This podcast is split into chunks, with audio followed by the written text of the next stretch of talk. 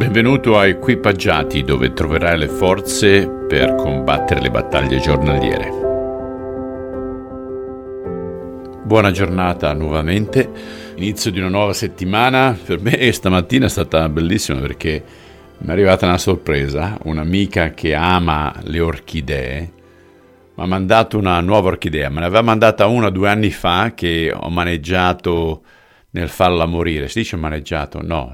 Uh, I managed. Uh, sono riuscita a farla morire e, e è risorta come Lazzaro. Comincia ad avere due o tre, uh, come si chiamano, germogli che vengono fuori. E lei ha visto il filmato che le ho mandato, forse ha avuto pietà di me e mi ha mandato una nuova fantastica. Ok ragazzi, cominciamo col capitolo quattordici, sempre Vangelo secondo Marco, dal versetto uno al versetto undici quest'oggi.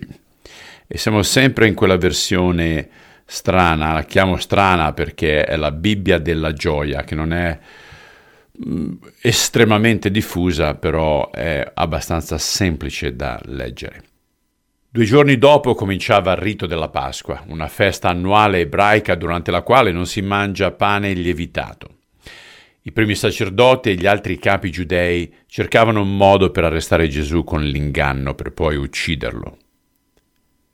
Ma non possiamo durante la Pasqua, dicevano, altrimenti ci sarà un tumulto. Nel frattempo Gesù era a Betania, nella casa di Simone il lebbroso. Mentre erano a tavola, una donna entrò, portando un flacone di costoso profumo. Rotto il sigillo, la donna versò il profumo sul capo di Gesù. Alcuni dei commensali erano indignati per questo spreco, almeno così parve a loro. Ma perché lo ha fatto? Avrebbe potuto vendere quel profumo per più di trecento monete e poi dare il denaro ai poveri. Mugugnavano e ce l'avevano a morte con lei. Gesù allora disse: «Lasciatela in pace. Perché la criticate per una buona azione? Ci saranno sempre dei poveri fra voi, che avranno molto bisogno del vostro aiuto e che potrete soccorrere quando vorrete, mentre io non sarò qui ancora per molto. Questa donna ha fatto ciò che poteva, ha profumato il mio corpo anzitempo per la sepoltura, e aggiungo questo in tutta verità, che ovunque il Vangelo sarà predicato nel mondo, ci si ricorderà di questa donna e di ciò che ha fatto».